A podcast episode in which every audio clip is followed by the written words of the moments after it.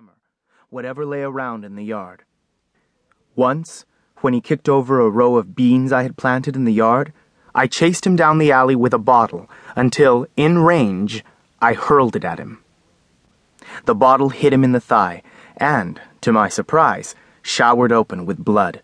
Screaming, his mouth open wide enough to saucer a hat inside, he hobbled home while I stood there, only slightly worried at his wound and the spanking that would follow, shouting that he had better never do that again. And he didn't. I was also hurt by others who were equally as mean, and I am thinking particularly of an Okie kid who yelled that we were dirty Mexicans. Perhaps so, but why bring it up? I looked at my feet and was embarrassed, then mad. With a bottle, I approached him slowly in spite of my brother's warnings that the kid was bigger and older. When I threw the bottle and missed, he swung his stick and my nose exploded blood for several feet. Frightened, though not crying, I ran home with Rick and Debra chasing me and dabbed at my face and t shirt, poked mercurochrome at the tear that bubbled, and then lay on the couch, swallowing blood as I slowly grew faint and sleepy. Rick and Debra looked at me for a while, then got up to go outside to play. Rick and I and the Molinas all enjoyed looking for trouble and often went to extremes to try to get into fights. One day we found ourselves staring at some new kids on the street, three of them about our age, and when they looked over their picket fence to see who we were, I thought one of them had sneered at us, so I called him a name. They called back at us, and that provocation was enough to send Rick to beat on one of them. Rick entered their yard and was punched in the ear, then in the back when he tried to hunch over to protect himself. Furious as a bee, I ran to fight the kid who had humbled Rick, but was punched in the stomach, which knocked the breath out of me so I couldn't tell anyone how much it had hurt.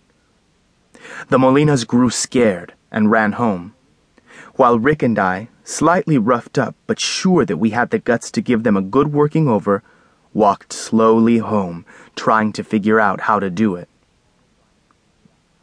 A small flame lit my brain and I suggested that we stuff a couple of cats into potato sacks and beat the kids with them. An even smaller light flared in my brother's brain. Yeah, that'll get them, he said, happy that we were going to get even.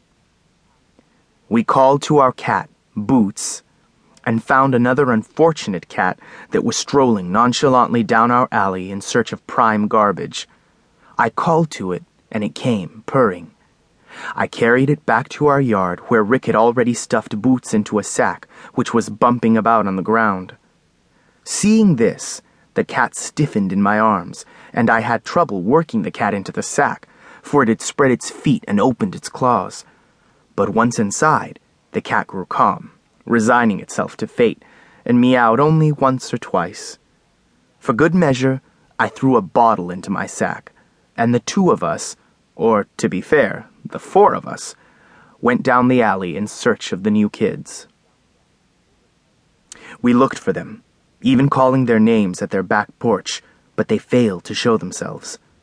Rick and I believed that they were scared, so in a way, we were victors. Being mean, we kicked over their garbage cans and ran home, where we fought one another with the sacks, the cats all along whining and screaming to get out.